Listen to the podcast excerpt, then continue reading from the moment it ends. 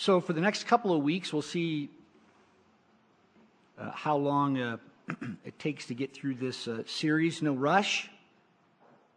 But what we're going to do is uh, visit some of the, the lies that uh, the world and uh, even our own hearts at times are prone to tell us and even tempt us with. And so we're going to look at those and, and come away with a biblical perspective as to what we should believe. And as we'll read here together in just a moment, the truth that these particular lies often conceal.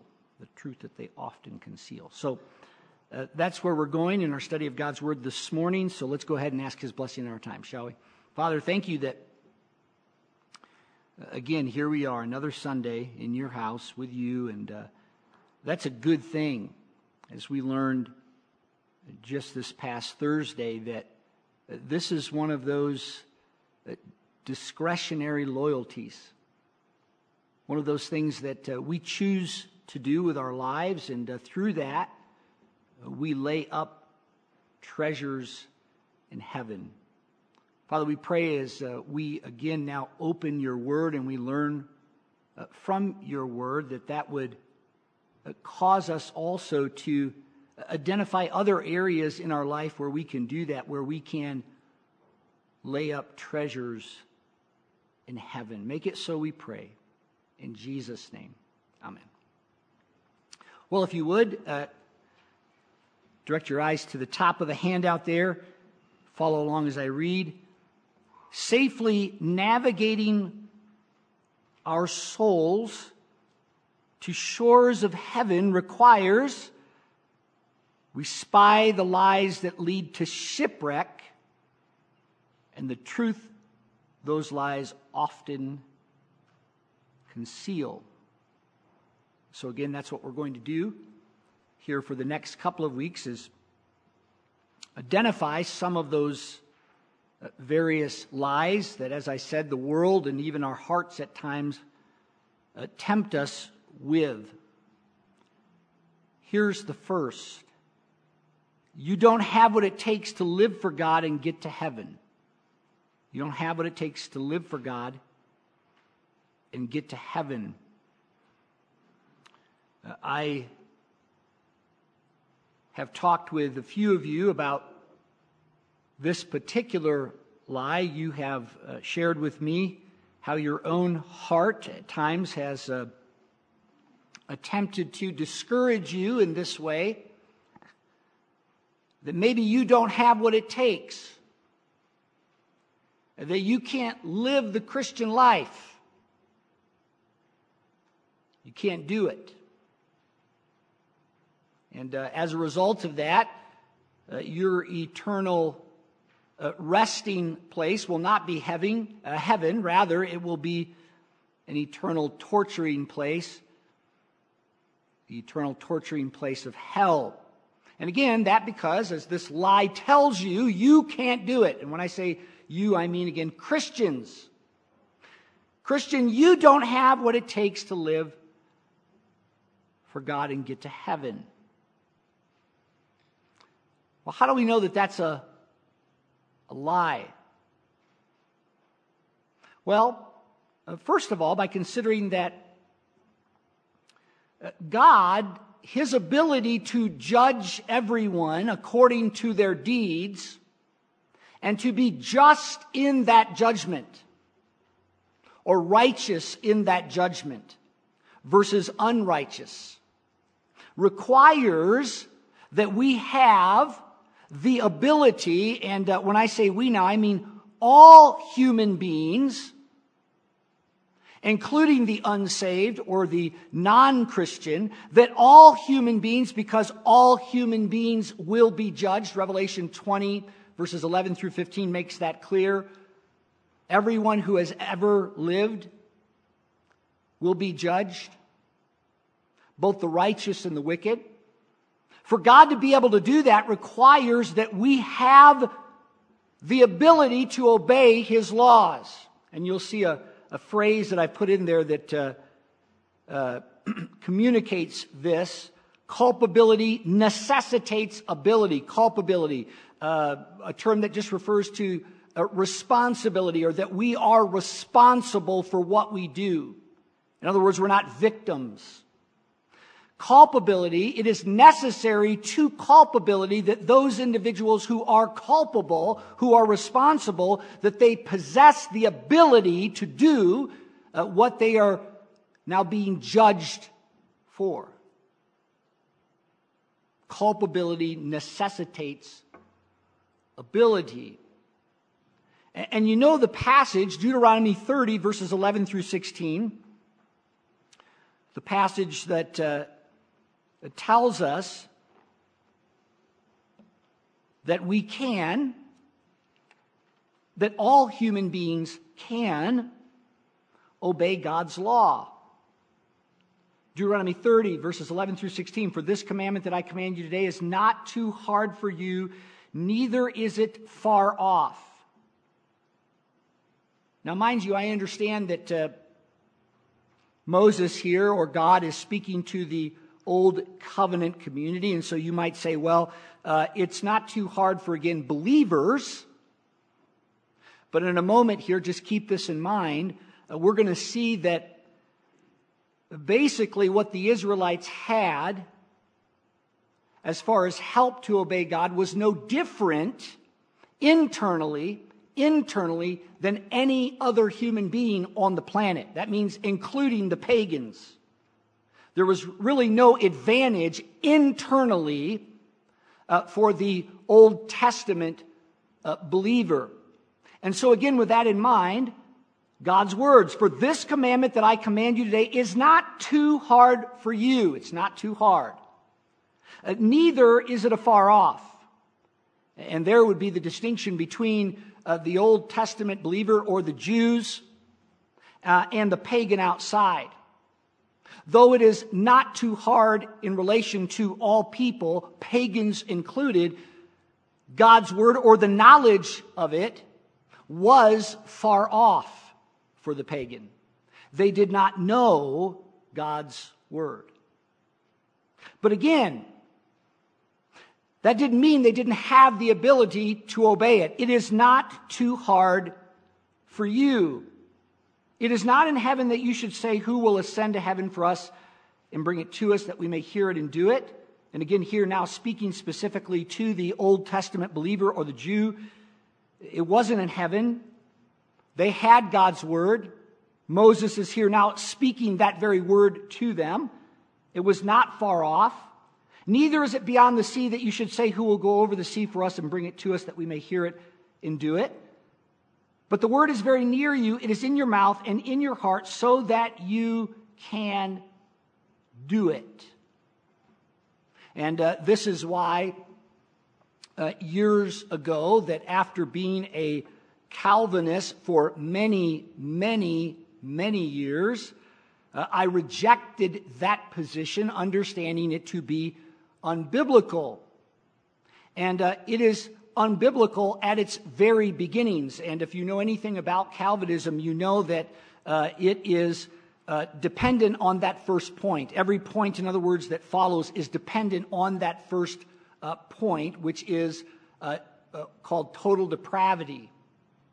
And uh, what that particular point or doctrine teaches is that man is unable to obey God's law. Uh, well, Deuteronomy 30 makes that pretty clear that that's not true. We are able to obey God's law.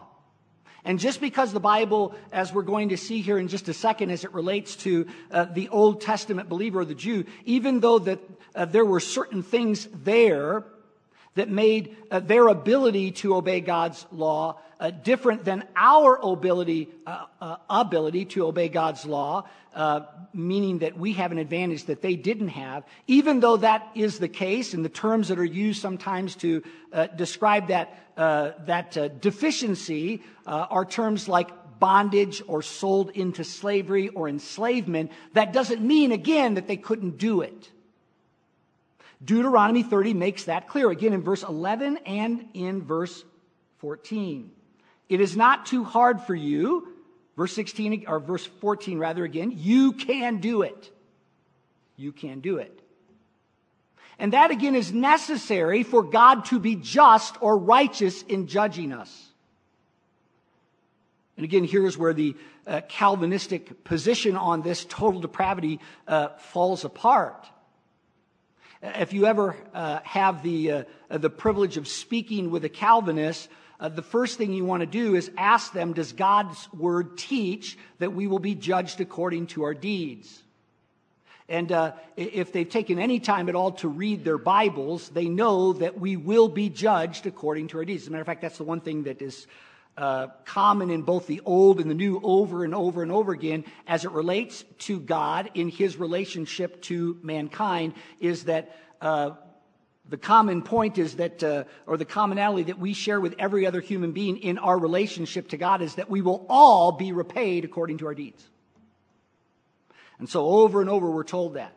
Both the righteous and the wicked will be repaid according to their deeds. We will be judged according to our deeds. Well, uh, for God to be able to do that and be just in doing that requires that we have the ability to do the things that He requires. So again, culpability necessitates ability. If I have no legs, it would be unjust for God to require me to run a 40 yard dash. I must have the ability to do it. Otherwise, what is being required of me is unjust. And that is, uh, as I've said, that is the position of the Calvinists. That is uh, that first doctrine within that, uh, as they call it, string of pearls uh, which are fully dependent, and that's the reason they call it a string, is because as a, as a string of pearls, they're all connected to each other. Uh, if you don't have the first, it all falls apart. And that first point falls apart. Total depravity is totally wrong. We have the ability.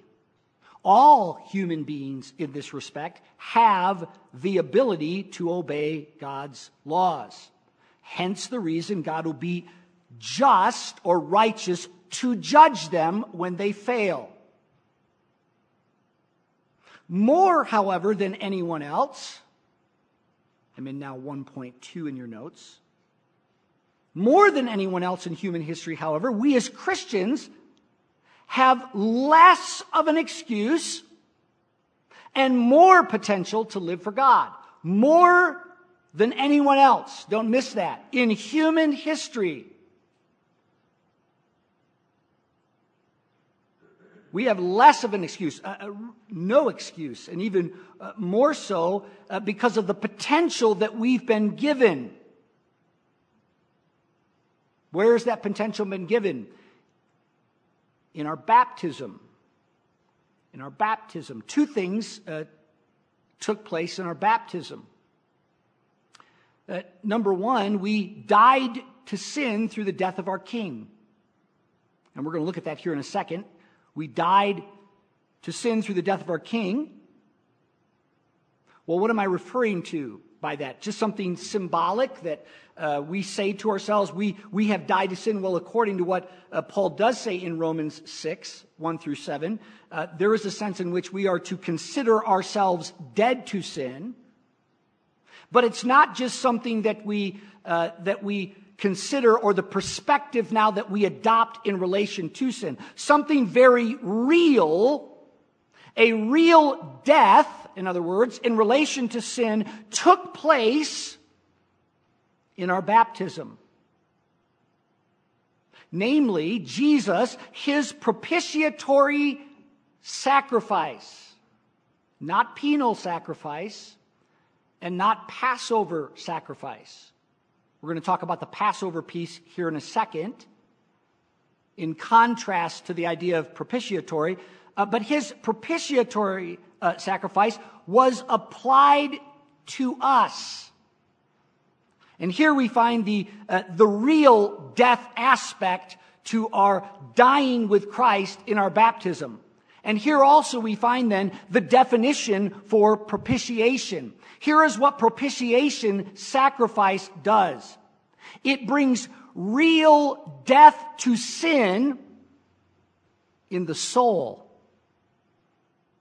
Death to sin in the soul and its enslaving power in the soul. And the soul piece, and that's, uh, this is the reason I keep emphasizing it, that is the key piece here or the key distinction.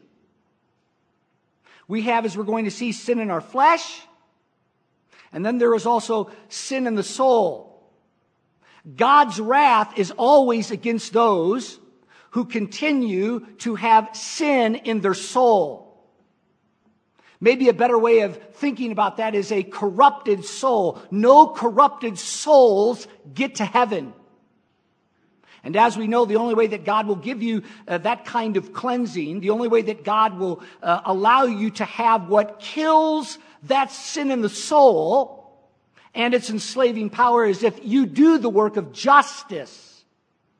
If you do the penal portion in repentance, God will offer to you through the death of his son, which provided that, which accomplished that propitiation, which is death to sin and the power of sin in the soul. That's propitiation. And that is uh, what Paul again is speaking to in Romans chapter 6. Romans 6.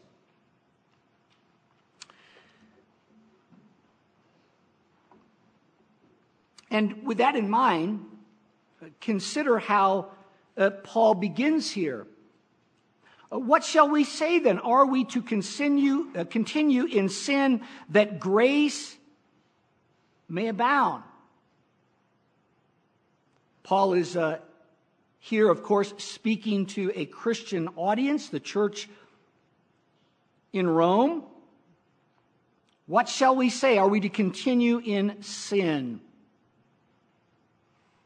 I think considering everything that we've already said, and if you're thinking of that and you're, uh, you're plugging that in here to this particular question, uh, you can understand why Paul then responds the way he does. By no means. How can we who died to sin still live in it? If you understand propitiation,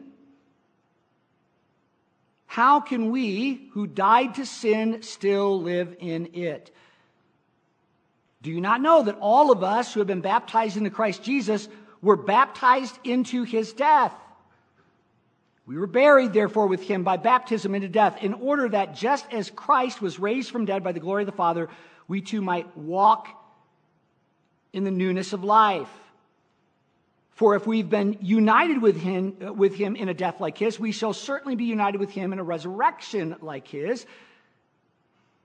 Because here's what we know we know that our old self was crucified with him in order that the body of sin might be brought to nothing, so that we would no longer be enslaved to sin. The body of sin might be brought to nothing. How? Because we're no longer enslaved to sin. For the one who has died with Christ in his death, his death, in other words, being applied to us, has been set free from sin. And so, again, that's what uh, propitiation does. That kind of sacrifice, Christ's sacrifice, does. It kills sin in the soul. And by killing sin in the soul, it removes the power of sin from the soul. We are no longer enslaved to sin. To be enslaved to sin just means that the power of sin, because sin is still alive in your soul, the power of sin is still there. In the deepest part of who we are, our souls. And so Paul takes uh, what he says here, expands upon that, and then uh, uh, juxtaposes that uh, understanding propitiation or what we received in our baptism and what that means as it relates to sin in the soul he now takes that and, and contrasts that with the Old Testament believer. And here now we're going to see uh, what I was talking about in Deuteronomy 30, uh, verses 11 through, uh, through 14 there. Uh, this disadvantage that they had in comparison to what we now have. Uh, what made them essentially uh, no different internally as it related to dealing with sin. Romans chapter 7. So picking it up then in chapter 7, he says this, Or do you not know, brothers? For I'm speaking to those who know the law. Here now, uh, I believe what he's doing is uh, uh, indicating his uh, audience to be the Jews in that uh, particular uh, covenant community, those who know the law. And by that term law there, uh, he's not talking about the commandments. We're going to see uh, the distinction with that here in just a second. But uh, this particular term being used to identify the old covenant. It was sometimes referred to as the law covenant, whereas the new covenant is sometimes referred to as the grace covenant.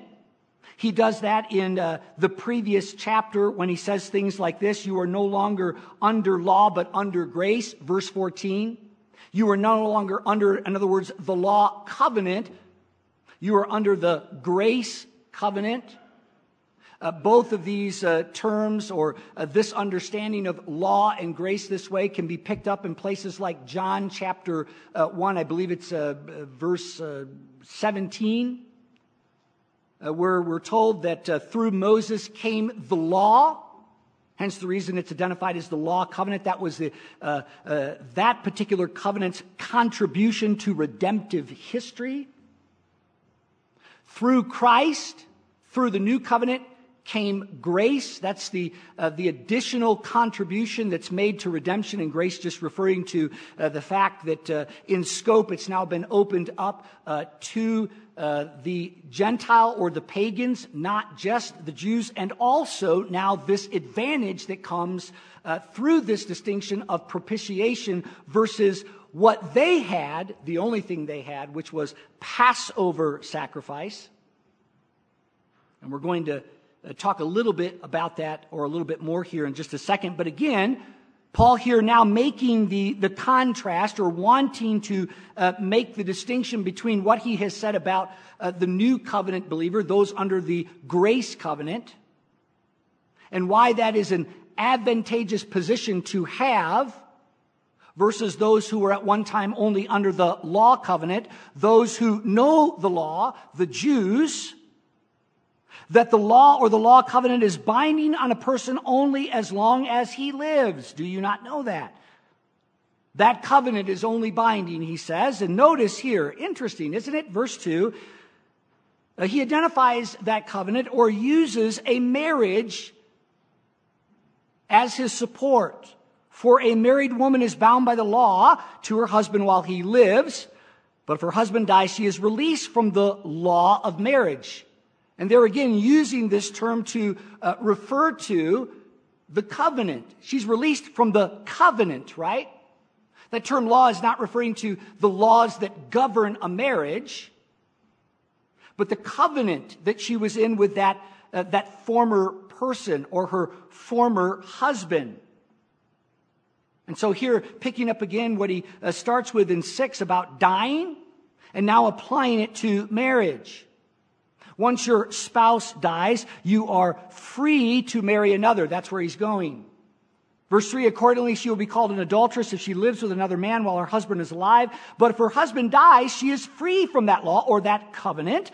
And if she marries another man, she is not an adulteress. Likewise, my brothers, you have also died to the law or that covenant through the body of Christ so that you may belong to another, to a different covenant to him who has been raised from the dead in order that we may bear fruit to God. For while we were living in the flesh, our sinful passions aroused by that former covenant, the law, were at work in our members to bear fruit for death. And he's going to tell us why that is the case here in just a second, but he's, he's telling us now that was what it was like over there in that covenant.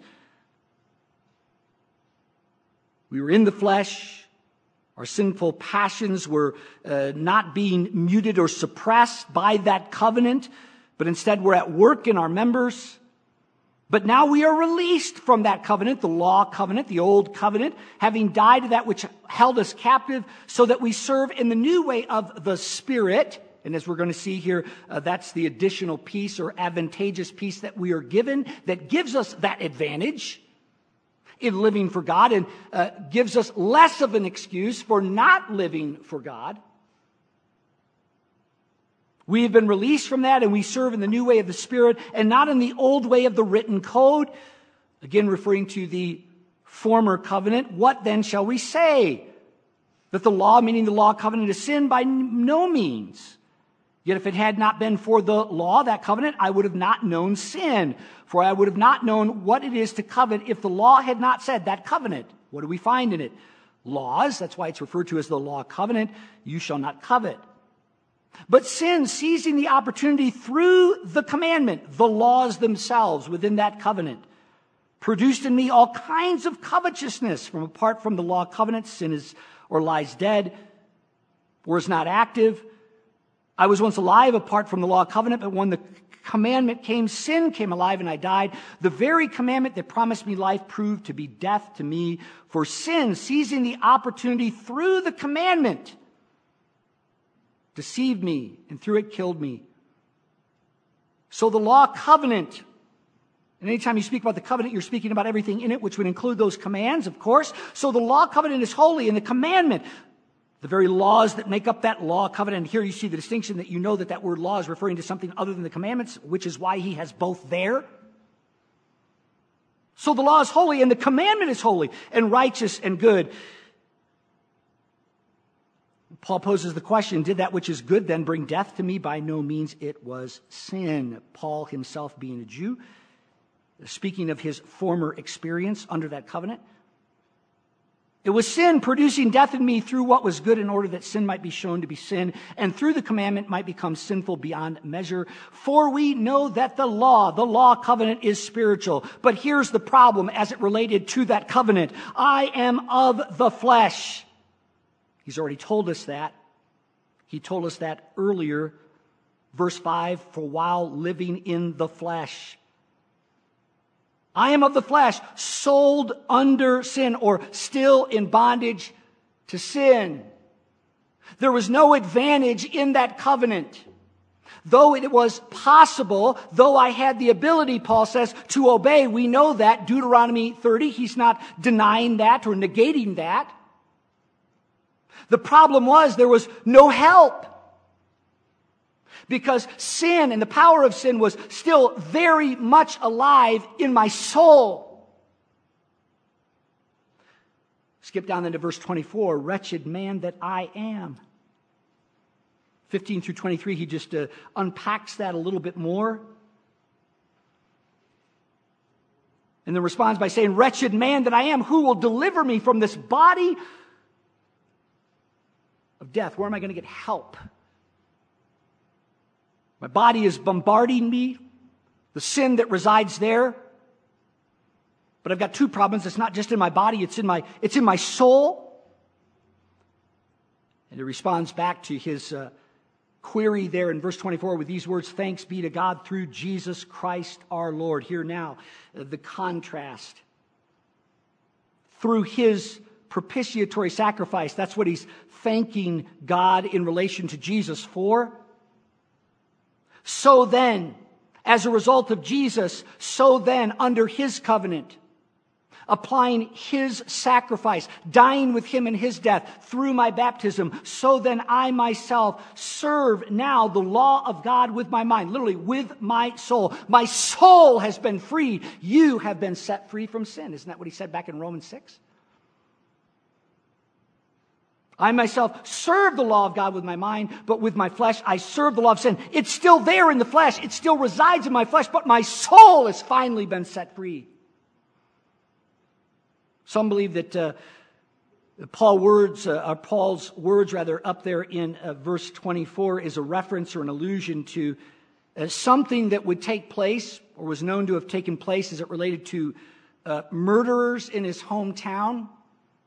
And that was that uh, if you were found guilty uh, of murder, they would attach the corpse to your body They would tie the corpse of the uh, person that you had murdered to your body and they would uh, make you walk around with it until its infection, until its disease seeped into you. And that Paul is uh, alluding to uh, his body in that way. Who will free me from this? My soul, the me, the real me, the person inside from sin. And in that way, from this body of death that I am nonetheless in this life condemned to continue to carry. And Paul again says, thanks be to God through Jesus Christ. My soul has been set free. With my soul I serve now God. Even though I continue in this body to serve the law of sin, meaning this, my body serves it. Sin still resides in my flesh and tempts me to serve it. Continuing on, there is therefore now no condemnation for those who are in Christ Jesus. Why? Because condemnation comes from God. God's wrath comes as long as there's still corruption or sin in the soul. That's now been removed. For the law of the Spirit of life has set you free in Christ Jesus from the law of sin and death. For God has done what the law, weakened by the flesh, could not do. There again, the law covenant because of its sacrifice not being propitiatory. It could not do. Remember, sacrifices were a part of that law system. It could not do. God did by sending his own son in the likeness of sinful flesh, and for sin, he condemned sin in the flesh. Literally, he broke the power of sin. And so, putting that all together, then, you'll see here in your notes, or direct your eyes then back down to the notes, 1.2 there in about the middle of those uh, notes, right after the 8, 1 through 3. Here's a summary of what we just read. Because the old covenant was Passover only, and more than just a summary, I guess, a little bit more explanation. Because it was Passover only, meaning the sacrifices that were done for the people's sin was uh, not propitiatory, but Passover only, the way to think of that, Passover, you remember uh, the day or the, uh, uh, the holiday known as Passover, where God passed over, literally over their sins, which uh, was reminiscent of what took place in Egypt, where when they put the blood on the lintels and the angel of death passed over and did not strike the firstborn in the home. That God has now taken that and all of that was just uh, symbols or signs pointing to this very thing that God, under that old covenant, would pass over their sin. That's not dealing with sin. That is instead uh, what we call uh, a stay of execution. Passover sacrifice meant God was giving them a stay of execution until proper propitiation could be made. And uh, if you put your finger in here real quick in Romans, and uh, you go back uh, to Romans 3, because we're not done there in uh, that portion of Romans, but Romans 3 at 25, you'll see this. Speaking about Christ, it says, Whom God put forward as a propitiation by his blood. And that's, now you know where I'm getting that term from and why I'm plugging it in then uh, to uh, what we are reading in six and in seven. He wants us to do that. He's given us this data for that very reason so that when we go to uh, those particular passages, we understand uh, these kinds of distinctions. What distinction? Well, propitiation by his blood to be received by faith. This was to show God's righteousness because in his divine forbearance, his patience he had in the previous times, he had passed over former sins. You see it? Both words then propitiation, and then that phrase passed over. God forbearing, waiting. But notice again, he says this was to show God's righteousness because. Because why? God must, God must deal with sin or see that sin is dealt with. And so uh, that uh, temporary stay of execution was only for so long. At some point, uh, that sin in the soul needed to be dealt with.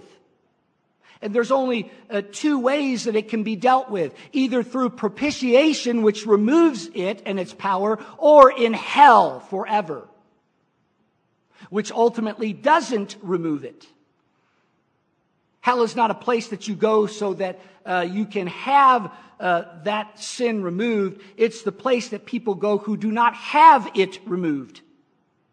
It's the place of corrupted souls who must remain there so that they do not corrupt God's new and perfect universe.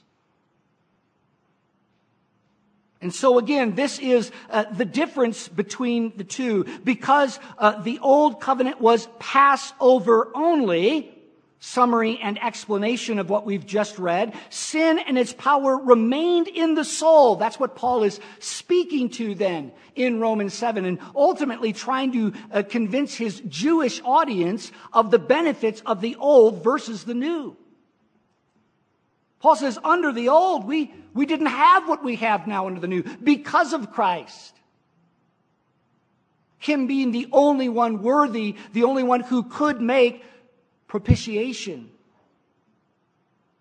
So that power, because of sin in the soul, remained. What did that mean? Well, it meant though living for God was doable, it was extremely difficult. And that is then uh, what Paul is speaking to in verses 15 through 20, uh, 23 uh, that I did not read. Verse 20, for example, now if I do not do what I want, it is no longer I who do it, but sin that dwells in me. This evil there that's there that makes it so hard and difficult. But then Jesus came. But then Jesus came and made propitiation. Which means what? Well, what the old timers used to say, or this is the way they used to say it, here's what he did, or what, or how they say it. Though sin is still resident in the flesh, it is no longer present in your soul. Though sin is still resident in the flesh, remember as Paul says there in verse 25, uh, my flesh still wants to serve the law of sin. That's why we will not take these bodies with us. They die with everything else, corrupted by sin. But here's the good news Unlike the, the people under the old covenant, or during that time, whether they were under the covenant or not, a sin is only resident in the flesh, no longer in the soul. It no longer reigns as president there. And to have sin in your soul means it is ultimately present, a president or reigning in your life. Hence the reason that uh, Paul can speak of people in that way as being enslaved to sin. And so there's the first benefit that leaves us without excuse as believers and tells us that this kind of a statement, you don't have what it takes to live for God, uh, is a lie. If you are a Christian, you have propitiation, which means that that sin at your baptism was removed from your soul. And the power of sin then has also been removed from your soul. Yes, it resides still in your flesh, but no longer in your soul. And that gives you an incredible advantage. It gives you an incredible advantage. And adding to that, then we also have, and through our baptism we're given, we were born again by the Holy Spirit who now abides with us as an empowering helper in our efforts to fulfill God's laws and refuse the sinful desires still residing in our flesh. So we've got propitiation and we've got new birth, and with that new birth comes the Holy Spirit as helper. He doesn't do the work for us, but He helps us to beat sin in the flesh Picking it back up where we left off in chapter 8, verse 4, notice after saying what God has done by the Spirit in sending His Son, He says this here was the purpose, or uh, the, the purpose for doing it They're picking up in uh, verse 2 this indication of the Spirit that comes in that. In order, then, verse 4, that the righteous requirement of the law might be fulfilled in us. Obedience to God's law. Who walk, who live, in other words, not according to the flesh. Sin's still there. It still attempts to tempt us or to draw us back. But we don't walk anymore according to that. We're not enslaved in our souls in that way anymore. And now we have a friend. Now we have a helper who walk not according to the flesh then, but according to that helper, according to the Spirit. Verses 12 and 13 then, so then, brothers, we are debtors not to the flesh to live according to the flesh. For if you live according to the flesh, if you go that way, you will die, meaning eternally that danger or threat is still there if you make the choice to follow your flesh, your feelings. But if by the Spirit, this new helper, this empowering helper, you put to death the deeds of the body, you will live. And so, two big helps that the Christian has. The potential that we've been given to live for God is greater than anyone ever before. We have both propitiation. Sin no longer resides in my soul. Its power is no longer there. And I now have the helper, the helper of the Holy Spirit, who was uh, beforehand not able to come because, or take up residence in us, because of the sin in our soul. 1.3, the aforementioned divine power I believe uh, Peter in 2 Peter 1 3 is, uh, uh, is putting these two things together when he says uh, divine power there. But the aforementioned divine power, along with the knowledge or renewing of the mind that happens when we change our thinking to match what is in God's word, gives us everything we need to live for God and get to heaven. And again, that is uh, 2 Peter.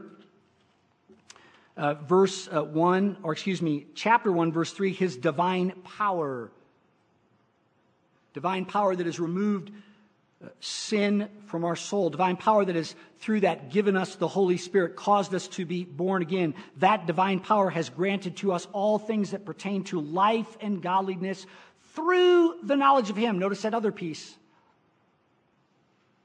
Which means we don't just get those things in our baptism and then we're good, but uh, those things are ultimately realized, that divine power the divine power that, uh, that broke the power of sin in our soul, the divine power that gives to us the Holy Spirit as a helper, uh, those things are realized. That divine power is realized through the knowledge of Him who called us to His own glory and excellence. And pairing this up with what we find in uh, uh, Romans, again, Romans chapter 12, uh, where Paul says that uh, you are now, in light of these incredible things that you've been given, in light of these incredible uh, uh, advantages that you have been given, you are to offer up your life as a living sacrifice, as your spiritual worship to God in this way. You are to renew your mind. No longer being uh, transformed, or excuse me, conformed to this world, no longer listening to your flesh or the flesh of this world or the spirits of this world, but transformed through the renewing of your mind.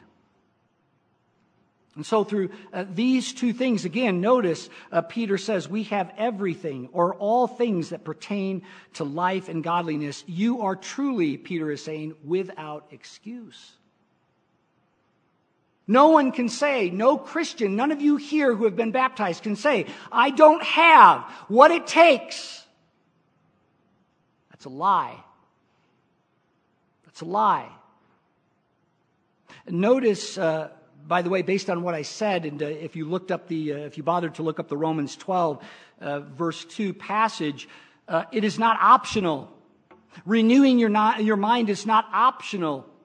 Uh, which means this uh, when you hear from God's word, something that is different from what you think, believe, or practice, you are expected to change that thing. The above reasons then are why Peter warns that those Christians who allow themselves to be caught back up into sin and once more corrupt their souls will be in a spiritual state worse than they were before they were saved. Going back to the Romans text, remember he says, if you, if you give in to the deeds of the flesh, if you listen to the flesh, you don't need to do that. But if you do that, you will die. And according to Peter in 2 Peter chapter 2, there are individuals who will do that. And as a result, they will again be enslaved to sin. And what he says again about those people is that uh, their, their new state will be worse than what it was before they were saved, their former state. Notice he says there in chapter 2, verse uh, starting in verse 20, for if after they, speaking of Christians, those who have received all of these advantages, now possessing uncorrupted souls with the power to do the right things to fulfill God's law. For if after they have escaped the defilements of the world, those are the things that we need to do that. Through the knowledge of our Lord and Savior Jesus Christ, here again, the knowledge piece being the, the way that we realize those particular advantages, which is why we need to always be in His Word. If after they have escaped the defilements through these things, they are again entangled in them and overcome, the last state has become worse for them than the first. which tells us it's possible.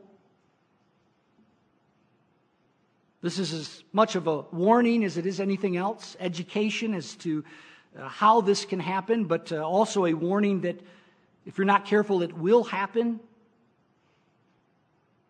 Your state becomes worse for, uh, notice verse 21, what he has to say about that. For it would have been better for them never to have known the way of righteousness than after knowing it to turn back from the holy commandment delivered to them. This is why he says it's become worse. It would have been better. Based on what's awaiting them in eternity. The Bible teaches that there are different places in hell, levels something. There are portions of it that are worse than others. And uh, what Peter seems to be saying here is that for those people that came in and had all the advantages, none of the excuses, uh, they were set up for success. And they despised those things where they're going is going to be worse, and hence the reason he says it would have been better for them to never have known. Both are, are, going to hell, right? Uh, the one who never knew is going to hell, but he says here, better to be that person than the other, which tells us that very thing. There's something even worse, or a, a, an even worse part of hell that these kinds of people will reside in. What the true proverb says has happened to them the dog returns to its own vomit. And the sow, after washing herself, returns to wallow in the mire. This is a, a very much akin to what we read in Romans, or excuse me, Hebrews chapter 10. I believe it's verse uh, 29. I think you have it here in your notes. Uh, verse 29, yes, where he says, How much more severe punishment? These kinds of people who continue to sin, who go back into their sin after being delivered from their sin. Sin removed from the soul, and the only person that can do that is the Lord Jesus Christ, which is why his name, Acts 4:12, is the only name given under heaven by which men must be saved. He's the only one that can do that. And to turn back and to re-corrupt your soul, how much more severe punishment, that's what the writer of Hebrews says, will be deserved by such people who have trampled underfoot the Son of God, who have treated as an unclean thing the blood by which they were sanctified, who have enraged the Spirit, this advantageous friend, helper. And they have enraged that Spirit of grace that was given to them. Jesus' words, to whom much is given, then much will be required. Beloved, you're a Christian. You've been given much more so than anyone you read in the Old Testament. Much. And because of that, God requires and expects much in return. You'll see there, I put as the last little consideration, equipped for success. We've all been equipped for success. If you've been baptized, you've been equipped for success. God gave you at the very beginning everything you needed to succeed. You've been equipped for success, and that means then He expects no less. No excuses. So the truth then that lies, or that this lie often conceals, the truth that this lie often conceals. Well, not that uh, you don't have what it takes to live for God. That's the lie. That lie is concealing this truth, what the real issue is. You don't want to do what it takes to get to heaven. Not that you don't have it. You see the difference? Not that you don't have it, it's that you don't want to do what it takes. Luke 13 24, this is uh, that portion that uh, should be familiar to you. We've talked about it many times over the years where the man comes to Jesus and says, Are there only a few going, who are going to be saved? And uh, Jesus tells him to agonize, to enter through the narrow gate because many will want to but not be able. And I'm uh, so grateful that Jesus uses those kinds of words. Uh, they want to, because it removes that uh, from the equation. As we're asking the question, why can't they get in? Why are they not going to heaven? It has nothing to do with want. It has everything to do with are you willing to do what it takes? The wanting's not the issue. That seems to be the message today and has been for some time now. Uh, so called Christians think that anybody who wants to go to heaven, God, uh, God says they'll go to heaven. And so uh, that's why it's uh, been now just uh, uh, boiled down to a little prayer or discounted rather down to just some little prayer that tells God that, yeah, I'm making my reservation in heaven. And it's not about want, it's always been about do. Yeah, you should want to go, but uh, that's not going to get you there. It's the do, and for the Christian, you've been given everything you need to do just that. But are you willing to do what it takes? Some final things to consider as it relates to this first point Hebrews 12, as it relates to what it takes. There in that uh, chapter, the writer says that uh, you need to consider this. You have not resisted sin to the point of shedding your blood. And so until you've done that, don't complain. Because you've done nothing. You put no effort in it, into it until you've done that. And I think that goes very nicely with what Jesus says over and over and over throughout his earthly ministry about gouging out the eye and cutting off the hand, Mark 9. This particular statement comes up again, and uh, this time he couples it with hell itself. Gouging out the eye and cutting off the hand means you, you, you take whatever measures are necessary, whatever measures are necessary to guarantee success. You know, the world understands this, and uh, we're going to uh, cut it short here today because uh, I've run out of time. Just promise me you will not look at the, the next two, and God knows. All right? So, just the first one. but it's interesting, as I was saying, that uh, even the world. The world understands this as it relates to success. And uh, here now, of course, not speaking about eternal things, but to, to just show you the parallel. The world understands that the, the people that are successful uh, are successful because they, they, they make sure, they guarantee success by the things that they do in their lives. If you're the kind of person that uh, always has an excuse as to why you're late to work, uh, then you're the kind of person that doesn't know what it means to guarantee success. You say, well, I've got this going on or that going on, or this may happen or that may not happen. Well, if you're the person that guarantees success, you're the person that says, because those things may happen, I'm going to get up an extra hour or two hours early. You say, well, I want to do the right thing, but I'm always forgetting things. Thank God God gave you a phone that you can put notes and reminders in. You see, that's what the successful person does and always has. You guarantee success. And that's exactly what Jesus is talking about when he says, cut off the hand and gouge out the eye. You make sure to go to the extreme in the little things, by the way, to make sure that you're going to get there. You remove all obstacles, going back to Hebrews 12. The, the things that, uh, as the writer says, so easily entangle us. We do have advantages. We have more potential than anybody else. We have the least, or we are among the least as it relates to excuses. But that doesn't mean that there aren't still obstacles there, pitfalls that will take you to hell. And it's up to us to use what we've been given. We have been again equipped for success. And to take that and to be careful and to guarantee that we get to heaven. And last but not least, that we never, ever, ever, ever, ever entertain the lie that we don't have what it takes. Let's pray. Father, thank you that we were able to discuss a very important issue uh, no doubt, uh, for uh, people who are Christians, there have been times, especially during trials, where this kind of a lie has cropped up into their heads. You don't have what it takes.